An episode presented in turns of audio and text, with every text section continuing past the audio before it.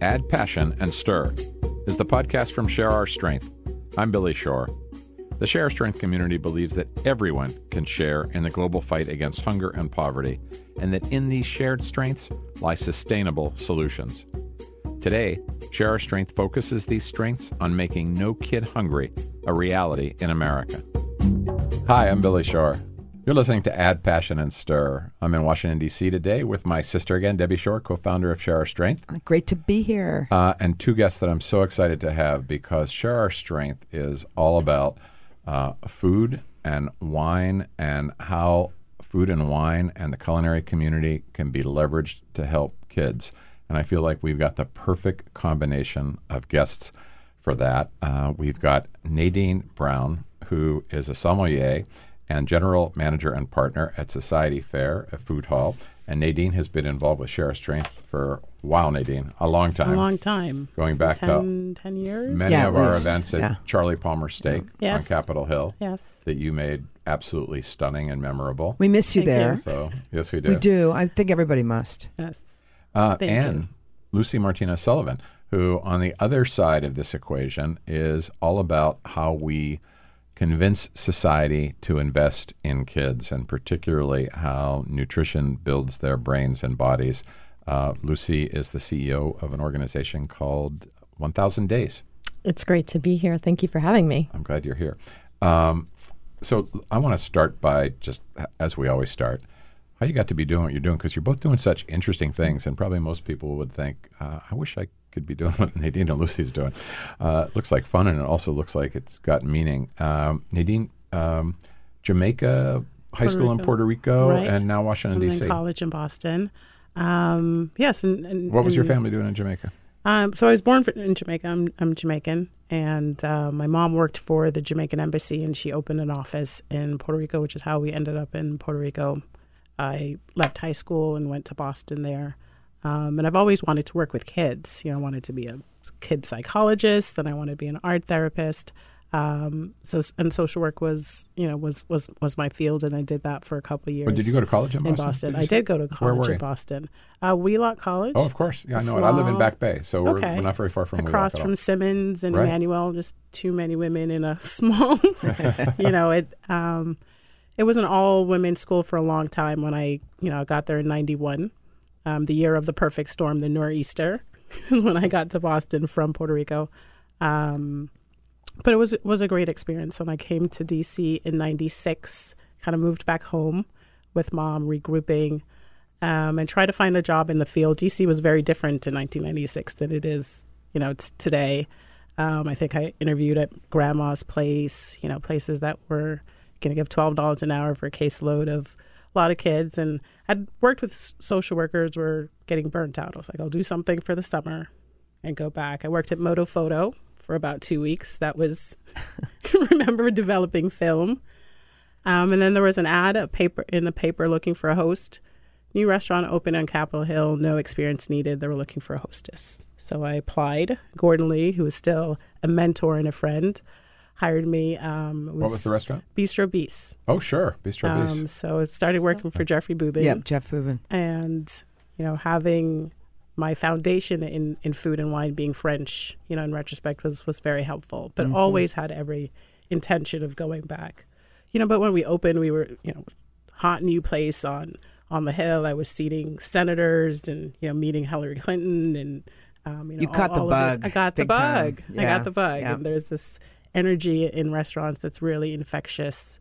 Um, and I started reading about wine, and I worked my way up from host. I think when I left, I was a manager, um, and got. I was really lucky to taste a lot of great wines from investors, and and yeah, that's kind of. But up until started. then, you hadn't even really had wine. I hadn't really had one. You, know, you came from places where wine is not really a big thing, yeah, right? coffee, rum, Jamaica, Puerto Rico. yeah, other other things. Right. Um, I remember reading a book about champagne. It was about the history of champagne. And it was fascinating how when the Nazis came, they hid the champagne down in the caves, and there's a lot of great history and geography and language. You know, there's a unifying thing about wine. You know, I can meet someone from Germany, and the language is not all the way there, but there's a connection. Um, you know, and I can tell them stuff about you know about their history for yeah hundreds of years Nadine, because so- of wine. It's so interesting you say that. We had on the podcast Greg, uh, well, Greg. Ingrid. Greg. From craft beer. Yeah. Yeah. So this was so interesting. He was a, a, a, a literature Right. major, and he cared. His passion was religion, culture, politics, history, and he realized he could learn as much about all that through beer Yeah. as he could through literature. Um, so, Lucy, what was your path to uh, a thousand days? It, interestingly enough, it started in the Caribbean. Uh, my parents Really? are well. My parents are Cuban. I was born in, in the United States, but um, yeah, they they came to this country, so they're immigrants. Like any many child children of immigrants, I was encouraged to work hard and make the most of the opportunity of being in this country. And that led me on a path to business, you know, being a successful business person. So after after college, I went to business school. Where did you go to college? Um, I went to the University of Florida, and then oh, you went to Wharton Business School, right? I did. I'm a Penn grad. Yeah, I, I, saw did. that. Yeah. Yes. And after business school, I decided to to sort of be in the world of marketing. Uh, and I worked for L'Oreal. I worked for limited brands. So I got really good at uh, selling ideas and concepts and aspirations. But, you know, I, I found myself in a career not really aligned with my values. And I remember being in a meeting and being sort of asked or, or told that my, my job was to stress over every detail of that garment, every button, every seam. And I just thought to myself, how did I get here that this is this is what I'm being asked to do? My job And- definition is to be stressed. it, and and about Over a, a piece of clothing exactly and i thought this is this is not you know what my parents would have wanted for me so I, I decided to quit my job and I, um, I volunteered for a nonprofit organization um, and they take business people like me and send them off to you know different places around the world developing countries around the world what was the nonprofit? uh, it's called technoserve oh, yeah, of course. Technoserve. Yeah. Bill, former We- partner of ours.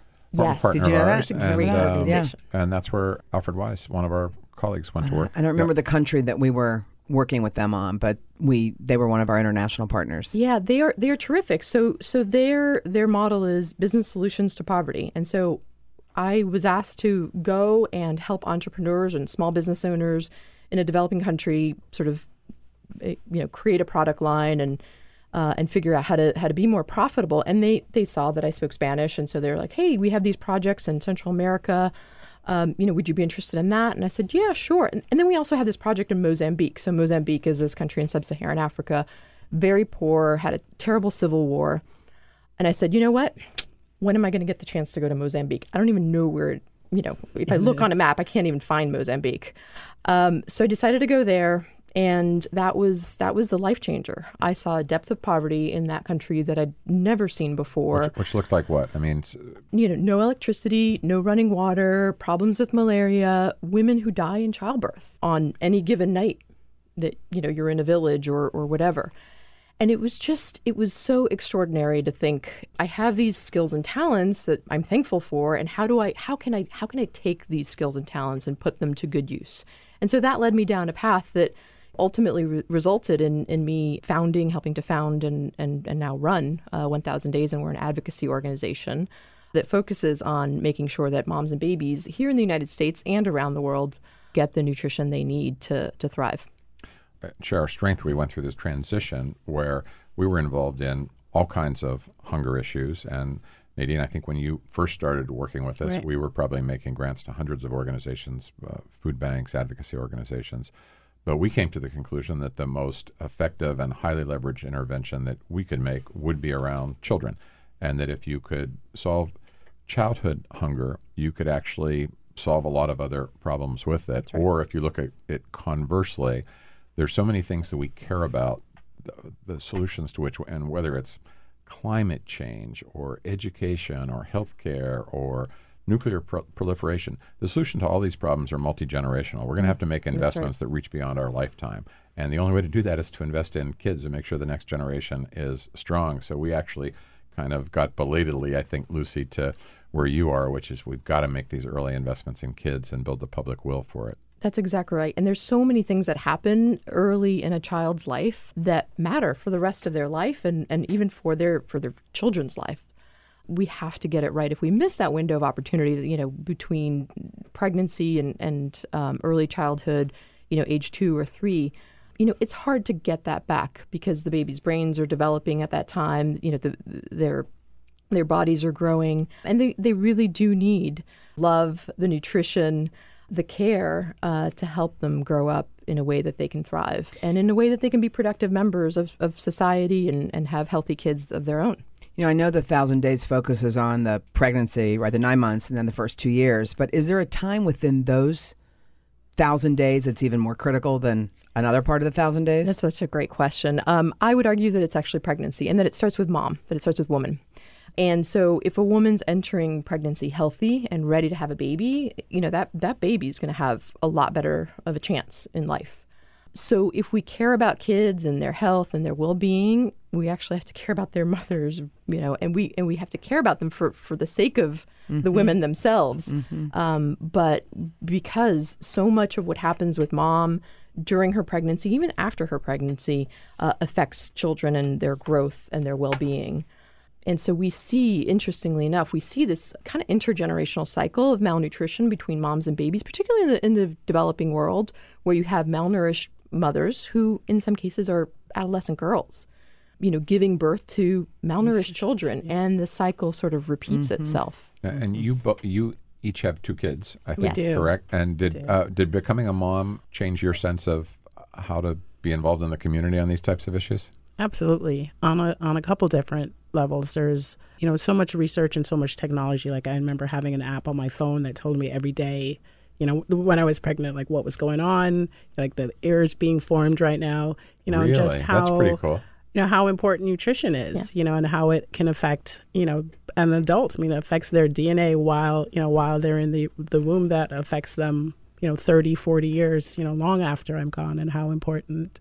Um, how important it is. I mean, for me, it, it definitely changed. I mean, for when when I started this work, um, it was sort of an intellectual passion because I was so struck by, obviously, what I'd seen in, in my travels, but also the the data around you know, how many kids die of malnutrition each year. And at the at the time, it was close to three million kids a year that die from from from hunger. It's crazy, right? In, in and theory, a preventable death. Completely preventable. Like we don't need a new invention. We don't need a new vaccine. Yeah. We just need the political will to solve it. And there was more money being spent on treating HIV, AIDS, malaria, all very important, critical uh, diseases that affect families and children in particular. But the, the amount of money that was going to, to, to treat or, or prevent malnutrition was, was minuscule. And it just it got me angry. And I was sort of, you know, and it, it was an intellectual passion at, at the time. And then when I when I got pregnant and, and went through that journey myself and um, you know, and I'm I'm lucky. I live in Washington D.C. I, I have resources. I'm, I'm pretty well educated, and I couldn't. And I was and I was even facing challenges and, and sort of struggles, and I couldn't imagine what it was like to be a woman who doesn't have a lot of resources, who lives um, in poverty and doesn't have the information she needs, and or be able to access medical care. I couldn't imagine what that was like. And so it, it very much became an emotional passion for me yeah. once I had kids. I think it changed. I think everybody feels that tremendous sense of responsibility when they have a child and then they feel responsibility for everybody in a way that they didn't before. I, I got pregnant so late in life. I was 46 and I was very healthy and I had a healthy pregnancy. But the minute I had my daughter, like literally the second she was born, I felt different yeah. about you wanted a cheeseburger, as I recall. so true. I, I was there, and, and what, what you felt was hungry. Well, and I, I, had to go to White Tower and get her a cheeseburger five minutes after she delivered. I did need a cheeseburger. That's amazing. But, but it, I think you were making a more profound I was. point. I'm sorry I was going to say thank you. But but it does make you feel. I had been at Share Strength for 17 years before I had my daughter, and had a you know had an intellectual connection to the issue, but then I had an emotional connection to yeah. the issue. The minute she was born, it was like, and, and to this day, she's 17. I want to know what did she have before her volleyball game? Is she hungry when she gets home? When she stays at a friend's house, you know, what did you eat? You're you're so consumed with that. You know how important it is to get food into your kid Absolutely. at any age. Yeah. But it changes a lot, I think, when you when you do have a child. And feeding feeding people. I mean, even from the restaurants, you know, that's that's it's such a personal thing. Giving people its nourishment. Mm-hmm. Like there's not in terms of just love. I mean, it sounds cheesy, but you know, feeding people is love and and just our basic. I was at, basic. Oh yeah, I was at a restaurant. Yes, I was in New York. We just finished a big 25th year anniversary of Autumn Harvest, which Danny Meyer's been doing for Share Strength for 25 years to raise funds. And we had this incredible evening. And the next day, I went and had lunch uh, with a woman from a restaurant called Shuka. And she's half Italian and half Indonesian. And she came and joined us for, for lunch. And she was talking about, she just started talking about what food meant to her and why it's important that I was in the room with her. Another colleague was with me. And she ordered everything, of course, from the kitchen. Everything was, you know, coming out. And she was talking about how for her, food isn't just, you know, isn't just eating, it isn't just nourishment for her body. It is about giving love back to everybody around her. And every chef you talk to says that. And they all, that is such a common, heartfelt theme Yeah. that they feel. And it's, um, it's universal and it's a lot more than just nourishing your body. And it feels good. It's instant gratification, right? You put the plate right. down. That's and- right. Yeah. And if you think about it, the, the from the moment we're born, I mean, we we need we need food. We need that the warmth that comes with the touch of mom or dad, and then the food that you know that we are programmed basically to to, to get from moms as she you know produces milk. You know, one thing that always frustrates me when when we're talking about an issue like this, and I wonder how, um, Lucy, you think uh, we can address it is how, why can't we get people to pay attention to something so basic, so important for children today, but also for all the reasons Billy you were talking about. For every issue we care about, we need a strong Well, we say all generation. the right things. well, why don't we, do we- them? we- what What is between doing them and saying them? Why can't we motivate people, Uh, the right people, enough in the policy world, in the decision making world, in the leadership world? Why is it so hard to get the political will? I think you know it's it's it's a question we grapple with every single day because we're an advocacy organization and our jobs is, is you know they're they're literally to get people to care about young kids and their mothers and the food that these kids need to have. So some of it is just there's there's just a lot of noise. There's a lot of distraction. There's a lot of noise. There's a lot of you know competing priorities. There's a lot and of clutter to, to There's a cut lot of clutter. That's a right. lot of clutter, and there are, you know, the there are groups that have, you know, that you're you're out there, you're you're competing against other agendas. You're competing against, um, you know, lobbyists that are lobbying for very good things, oftentimes. At the end of the day, we, we do have to ask, you know, where are we putting where are we putting our resources? Where are we putting our energy? And if, if we don't get kids off to the right start, we're going to pay for that later down the road. We're going to pay for it in higher healthcare costs. We're going to pay for it in terms of you know lower economic productivity for these kids, you know who who don't have the brain power, quite frankly, or are unhealthy um, to to be able to be thriving members of, of society. And so I think it's it's trying to make the argument about kind of what happens you know early in a kid's life and why nutrition is so critical and and and that we get it right.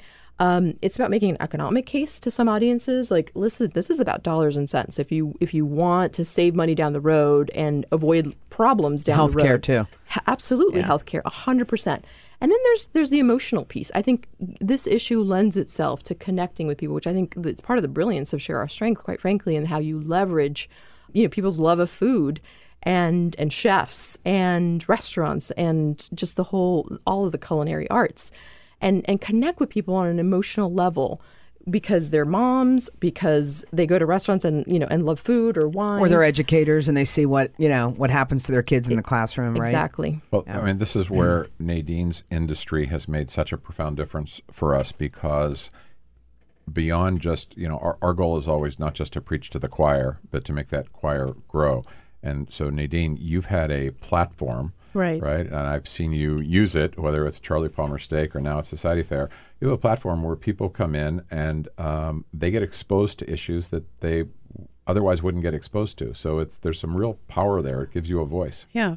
And it made me think of, you know, the fact that, you know, I'm an immigrant, your first, you know, first generation. And I think you mentioned just not being able to see it. You know, I remember, you know, growing up in, in the 80s and those, the images of the, the famine in Ethiopia, right? It was all over the news. You saw the, the pictures of the That's how babies. Share Our Strength got started, by the way, Really? because of the Ethiopian famine in 1984. And I Yeah. think there was Sorry. like a Yeah. whole, you know, generation that saw that and it, you know, it stuck with you. And then even the um, feed the children and they, they would use, and it almost got to the point where I felt it lost some of its effect Hmm. because, um, not some of its effect, but, but you know what I mean? But I think it's, it's others, it's, it's Right. someone else. Um, and in the political climate, so I feel like there's, even whether it's food stamps, you have to work or you have to show that you're going to fill out four jobs, you know, kind of not missing the point. Like you've you've done something to put yourself in this pla- place. There's Right. a little bit of I feel there's a little bit of blame or you know why did you have so many children or or whatever Yes. you know Yeah. whatever it is. Um, and we're kind of in a bubble. We're kind of in a bubble here. I think people don't realize that there are people lining up, you know, the trunk in Virginia for health care to get their Yeah. teeth fixed. You know that. No. Um, Well, you know, you put your finger on something, um, Nadine, because I feel like there's never a problem convincing people that they should uh, help feed a hungry child. Right. I could, I could get everybody to do that, but when it comes to helping that child's family, Family, parents, Right. then the politics around that breaks down Right. really quickly. Right. For all the reasons you just described, you know, are they working? Are they involved with drugs? Are they having too many kids? because it's America. you Uh, gotta pull yourself up and you know. But right, ultimately, forget, for you the know. reasons I think that Lucy was describing, we've got to find a way to turn that corner. Because the best thing we can do for these kids is help their moms early, early on. Yeah, I mean, I'm a I'm a child of a of a single mom. She worked in a in a factory um, when she came to this country. Um, she had like a fourth grade education, so she's she's one of the people that you know wouldn't be looked on as somebody you eh, these days as somebody you want in this country as a as a high value immigrant because you know she was not very well educated and you know didn't have a lot to contribute. And not only that, she was on a government assistance program. She she used you know food stamps basically to feed my sister and I. And when there's all this conversation happening around the value of these federal nutrition programs, which are so critical, and you know, and whether people can have their immigration status revoked because they use these programs, it's a very personal issue to me. In addition to being kind of the professional issue, which is you know, we cannot afford to have any child, regardless of their parents' immigration status, get off to a wrong start because we're going to pay for that later down the road. It's an issue that I struggle with because uh, there, but for the grace of God, go I. I was lucky enough to have all the right breaks in life in terms of studying hard, working hard, um, you know, getting a good education, and then going off, um, you know, and and doing the kind of work that I do. And everybody should have that chance. I, I, do believe, and it's a, and it it is fundamentally about your values. I think you asked about political will and why can't we, you know, get more political will to solve these problems. We have to tap into people's values. If, if they say they care about families, then then okay, like show yeah. me. That's proof in the pudding. There. And you actually don't have to get everybody involved. Right. You have to get the right people. So that I kind of answer my That's own question. You know, you need the right influencers. We need the right influencers in the culinary world, like you and others, Nadine. You know, we don't go after everybody. We go after people who we think can help reach a broader audience and make a decision that will affect the issues that we care about. So you you need the right the right folks. A few Yeah. weeks ago, we were down on the border and we spent the morning in immigration court. And they have, in addition to the terrible family separation issues, they have 300 unaccompanied minors come over every week. That's a lot of kids, uh, and mostly come from Guatemala, Honduras, El Salvador, but come through Mexico. And I think what people don't understand is something that you were just referring to, Lucy, which is uh, these kids end up in our system. Yeah. Okay. Most of them end up being sponsored by right. somebody somewhere and they go somewhere else in the country. And before you know it, these kids are in our schools and they're in our healthcare system. And if we don't take care of them, uh, I always think of something James Baldwin, the author, uh, said, which is these are all our children and we will either profit by or pay for whatever they become. We'll either profit by or pay for. So, as you were saying, Right. you, we'll, we'll pay for it one way or the other, or, or we'll be fortunate not to if we make the right investment. But I think people don't realize that you know this is something that impacts all of us. I'd, lo- I'd love to just stay on the immigration issue because you're children of, of immigrants. And how do you, uh, n- I don't think any of us are expert in this area and there's no easy solutions, but how do you kind of personally process the balance between knowing what you and your parents brought to this country and how valuable it is, uh, and the fact that we can't have completely open borders, right? We can't. It's just the, the world has changed, so that doesn't work. How do you, how should people be thinking about the immigration issue, even just on the personal or emotional level? It's a hard question. It is a hard That is a- question. That is a hard question. Our identity as a as a country uh, is about immigration in, in one shape, you know, in one shape, way, shape, or form, and and so it's interesting to me to have these these conversations about well, how much, and you know, and and sort of when is enough enough, and, and what kind of immigrants, and and all that, um, because we should be proud of the fact that people want to come to this country. We we do live in an amazing society. Um, the freedoms that we have uh, the opportunities that we have are incredible, and they are incredible because we we've made them that way, and we and, and immigrants have helped preserve um, those values, those ideals, and some of those systems. The other thing that we have to realize is, you know, that people don't just up and decide to leave their homes because they just they think it's going to be better over there. They, you know, a lot of the immigrants, especially from from Central America, I mean, the, these these families are enduring extreme levels of, of violence and instability and poverty. And so, to the extent that we as a country can also help in the internet, working within the international system, working, you know, with our tools, whether it's diplomacy or development assistance, to stabilize these countries, to ensure that you know the poorest of the poor in those countries are also getting the right start. That keeps people in those countries. the The combination of isolationism that we're seeing in our foreign policy as a country as well as I think the the xenophobia. Oh, you know, these outsiders, these immigrants, and you know, what kind of immigrants are we getting? Do we want these people here? I think is is is really a, a toxic combination for for who we are as a country, for our democracy, and for um, you know, kind of the, the future well being of this country.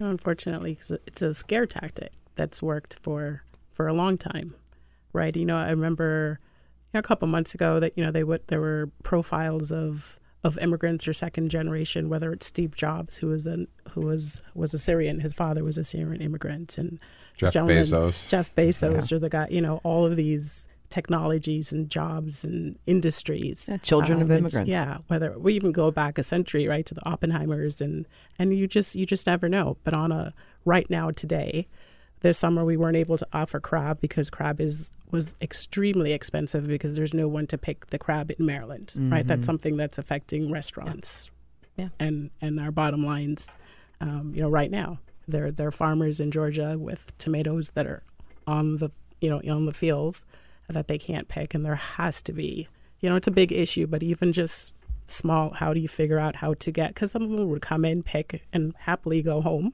yeah.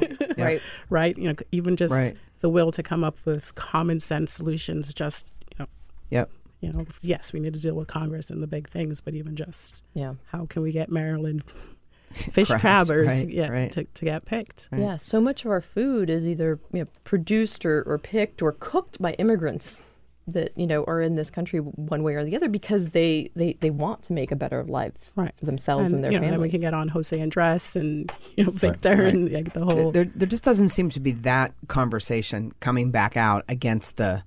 there doesn't seem to be the backlash publicly, like everything that we're talking about, and the people that have the children of immigrants who have helped to build some of the most amazing companies that are global. You, you hear so much negativity about immigration, but you don't hear the other side as much. Um, I want to talk a little bit more nitty gritty about what you're both doing right now. Okay. I want to hear about Society Fair and right. what that looks like and right. what what uh, it's, how, how it's, it's, a circus. how it's succeeding. It's a circus. it's a circus. tell us, describe it. And the you know the motif. It's Where's it's, it located? It's, it's in Old Town in Virginia. You know, going towards towards Mount Vernon. I've been there since November. I was at Charlie Palmer for 14 years. 14 years. 14 wow. years. Was it hard to leave? It was hard to leave, but you know, it was time. My husband is the chef and partner at Society Fair. Makes it easier. And you know, started out, I was going to go help you for a couple months, and um, and here we are. So it's a it's a very it's a food emporium, which is a big word. It's a little European concept where there's a market and there's a butcher, a bakery. We make a lot of stuff on site. I mean, a lot of stuff. We make the cranberry juice that goes in the Cosmos. Maybe one or too many, too much stuff. There's a wine bar and a bistro, a small event space. We do weddings. So you um, cater stuff. also. We do catering mm-hmm. and we do you know weddings in the in the venue. There's atrium um, where we are, so it's it's a little a unique place. But I'm having fun and it's challenging. I have a two year old mm-hmm. and uh, you know and a seven year old and and balancing. I'm on the board of the restaurant association and a big part of what um, I want to bring to the table is how to get more women in the industry and allowing women to stay. A lot of people mm. start, and once they start having, there are a lot of industries, but especially, you know, the higher up. I remember, like the higher up I went, there were less women, less women. Mm. I'm like, where are all the women? Well, they yep. had kids, so so they left, you know, because they're 12, 13 hour days, and they they don't. It doesn't have to be, mm-hmm. you know, just being creative. Yep. Um, you know, first off, you know, starting with it's important to have women at the table. um, you know, and, and figuring out creative ways to, to make that happen, you know, thinking outside the box. And what are the, some of the ways that you do that? Yeah, well, childcare is always, you know, childcare would is always an Yep. issue. Being as flexible as, as you can. Like right before I, I got here, I got a, a call from from my son's school. He's in the nurse's office again. I'm like, oh my gosh, I'm gonna go get him. And he bumped his head, and they were calling me. But you know, you never you never know, and you just you know you just have to go.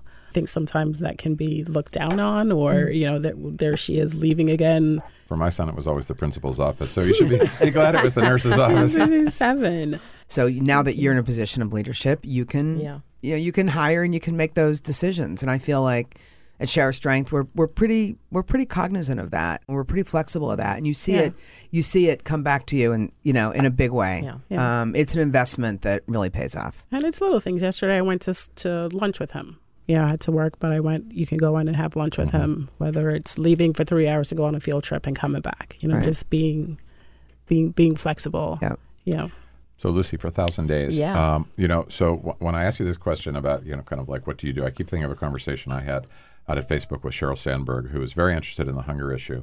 And as I started to talk about Share Our Strength and school meals program and leveraging the food assistance programs, she was like, "I'm sorry." She goes, "I- "I don't get. What do you do?" And uh, so I Yeah. kind of backed up a little bit. I backed up a little bit, and I thought I explained it a little better. And you know, and she was like, "No, I don't. I don't, I don't understand." I'm like, "What do you do?" She goes, "Do you do you cook food? Do you buy food? Do you hand the food out yourself? What do you do?" Yeah. So tell us, for an advocacy organization, I think uh, the reason I set that up that way is for an advocacy organization, it's harder for people to understand. You know, what is it that you actually do every day? Yeah, when I'm when I'm at a cocktail party and people ask me that, I I sometimes struggle. I, I run an organization and we work on. Oh, okay, so you help feed kids? No, we don't help feed kids. It's not about that. We're we're sort of an advocacy organization. Oh, and then I get these puzzled looks because we're in DC. I can say, well, we're Right. lobbyists. We're lobbyists for for little kids and their parents, especially in you know poor places around the world. And sometimes that you know people get that. You're talking about enabling women to be in the workforce, be in positions of leadership, or you know, own their own businesses, what have you. One of the things we do is actually advocate. I know it's another, it's that word again, but for a national paid parental leave policy, basically paid maternity leave, paid paternity leave, because we know that kids, babies especially, when they're born, they need to be with their parents. Um, mothers in particular need time to heal from, you know, from from childbirth. Um, one in four women in this country go back to work within two weeks of giving birth. That's just crazy. That's crazy. And we're the only country in the world, the only major economy in the world that doesn't have a paid parental leave policy on the books. Uh, and many great companies, including Facebook, um, and small businesses too. I mean, we're a small nonprofit organization. We we have paid leave policies for our employees, um, and I tell you, you know, it's it's it makes such a difference in employees' lives. It really, really does, and it enables women to spend the time that they need, healing from childbirth, spending time with their kids, and then you know know that they're going to be able to come back to a job, um, you know, that's that that's there waiting for them. The other thing is, I think we, you know, we need to understand the the linkages between, you know, people taking time off because they they got sick or they have a sick kid or they just had a baby. You know, they lose their jobs or they can't go back to work for whatever reason, and then they go on these food assistance programs. They they go on on on the SNAP program or on WIC.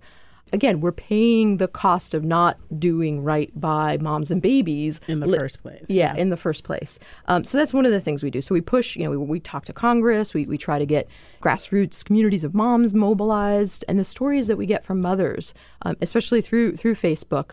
You know, women sharing these incredible stories us, ab- about, us. yeah, they, you know, their baby was born premature. Their baby ended up in the NICU, and they had to leave their baby in the NICU and go back to work. Which is uh, what neonatal intensive care. Yes, right? the, the neonatal intensive care unit. And you know, these these babies are so fragile because they were born too soon, and many of them are really tiny, very very small, need a lot of medical attention, and and they need their their their moms and their moms from their own you know mental health and well being want to be next to to their babies, and you know you have a lot of stories of parents that have to because they have other kids, they have bills to pay, they have to go back to work, and if they don't, they're they'll lose their jobs, right? And Lucy, are you talking about in this country or all, all In around the world? this country. And, and is your work focused here and outside the U.S.? So domestic. How do you divide yes. it up? Yeah, no, it's a good question. Um, so I mean, we we believe that you know kids everywhere. We know that they need the good nutrition that helps them get a strong start to life, and it doesn't matter whether that baby's born in India or Indiana. The context is different, of course. So when it comes to looking at the problem here in the United States, you know, we, we want to make sure that all babies get the strongest start to life, and that means, you know, being uh, with their with their mothers as, as long as possible, paid parental leave. That means for the poorest families in the United States that they have access to um, you know, to programs like the Women, Infant, and Children program or the WIC program, the SNAP program, food stamps, um, other things like that. Um, and then healthcare is a big part of it. You know, so much of um, the financial strain that a lot of American families are facing, um, and the hunger that results as a, uh, from that is is due to healthcare costs, is due to you know not having health insurance or not being able to pay medical bills, and so you know, making sure that, in particular, moms and children have access to high quality comprehensive care here in the United States. You know, I was just wondering, uh, among the industrialized countries Yeah. of which we are, where do we rank in terms of nutrition We for, for within this thousand day? Yeah, window? no, it's it's a great question. Um, we have one of the highest rates of low birth weight and preterm births. Um, so that means that moms during pregnancy, something is happening during pregnancy that is, you know, not leading to good health outcomes for babies. So we, we rank pretty poorly on that measure. Pretty high. crazy. It is crazy. Pretty high rates of obesity, as we as we know in this country, especially compared to other peers. Although every country right now is in, in some way, shape, or form dealing with some of the problems of, of obesity or, or diet related uh, chronic diseases. And and so we're not investing in, in the right things. I mean, I know it's not sexy to invest in prevention in things like making sure that moms and babies have the nutrition they need. It sounds so basic, and it's it could prevent so many problems, and we're mm-hmm. not doing it. Well, do you think? I mean, you both talk so poignantly and powerfully about this bond between mom and child from your own personal experience and from the, the policy work that you do. Do you see women and moms becoming an even stronger political force than they've become? Of yes. What's, what's going to happen? and how will that how will that happen? I mean, it's happening right now. I think there's you know, record women running. Yeah. I mean, women winning. I mean, from school, you know, like from governor of Georgia to school boards Yeah. to you know every everywhere in in between. And one of the cool things I'm seeing, and, and you- you're probably seeing this too, is um, that women are using their mom identity to run. You know, the campaign ads is that's that comes out pretty early on, and That's on your it- bio. It Mom. used to, it used to that. be that you wouldn't At the top. Yeah, you it's so know, big. yeah, it, w- it used to be that you wouldn't Yeah. Sort of Yeah. announce that Right, because right. oh, you know, then there's questions. Well, is she really Yeah. going to give her all, or is she going to be, you know, having to take the calls from the principal's office or whatever to, to, yeah. to have to go? And you see moms breastfeeding in campaign yeah, ads, which I just think is And in Parliament and the president of New Zealand and yeah, Watch out, guys. yeah. Okay, so there's reason for It's hope. coming. There's a reason for hope. You've talked about uh, babies literally being built from nutrition. I think that's one of the things I've read from you that babies are literally built from nutrition. Say a little bit more about what that what that means. Yeah, well, I mean, starting in, in pregnancy, um, a baby eats what his mom's eating, right? Like whatever she's putting in her body food wise, that baby, that's what the baby's getting. And um, the baby is built from nutrition in terms of the, the nutrients, the proteins, the fats. Um, all help build the you know the immune system of a baby, the brain of a baby, the organs of a baby, and so it's really important that we um, ensure that women, in particular, during pregnancy, well, number one, entering pregnancy in a, a healthy in a healthy way, ready to have a baby, and then number two, during pregnancy, have the health care they need and the support they need, and of course, the food and nutrition that they need to you know to give birth to a healthy baby. And then once baby's born, I mean that the, the nutrition and the nurturing that children get from their parents and other caregivers, that's what builds their brains. Um, the amount of brain growth that happens in those first three years of life is incredible.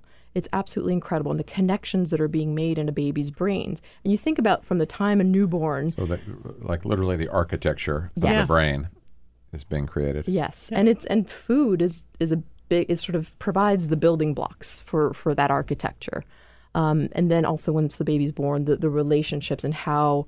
Um, the baby relates. I mean, the baby is, you know, is is is learning all about his his world around him. Which nutrients are kind of, how would you rank the most important ones? Um, iron plays a really, really important role, um, especially in, in the first few years of life and also in utero. Things like folic acid are actually really, really important. That's why, you know, there's so much promotion of prenatal vitamins. yeah. Yes, because the absence of folic acid, especially early on in pregnancy, can lead to birth defects, neural tube defects, things like that.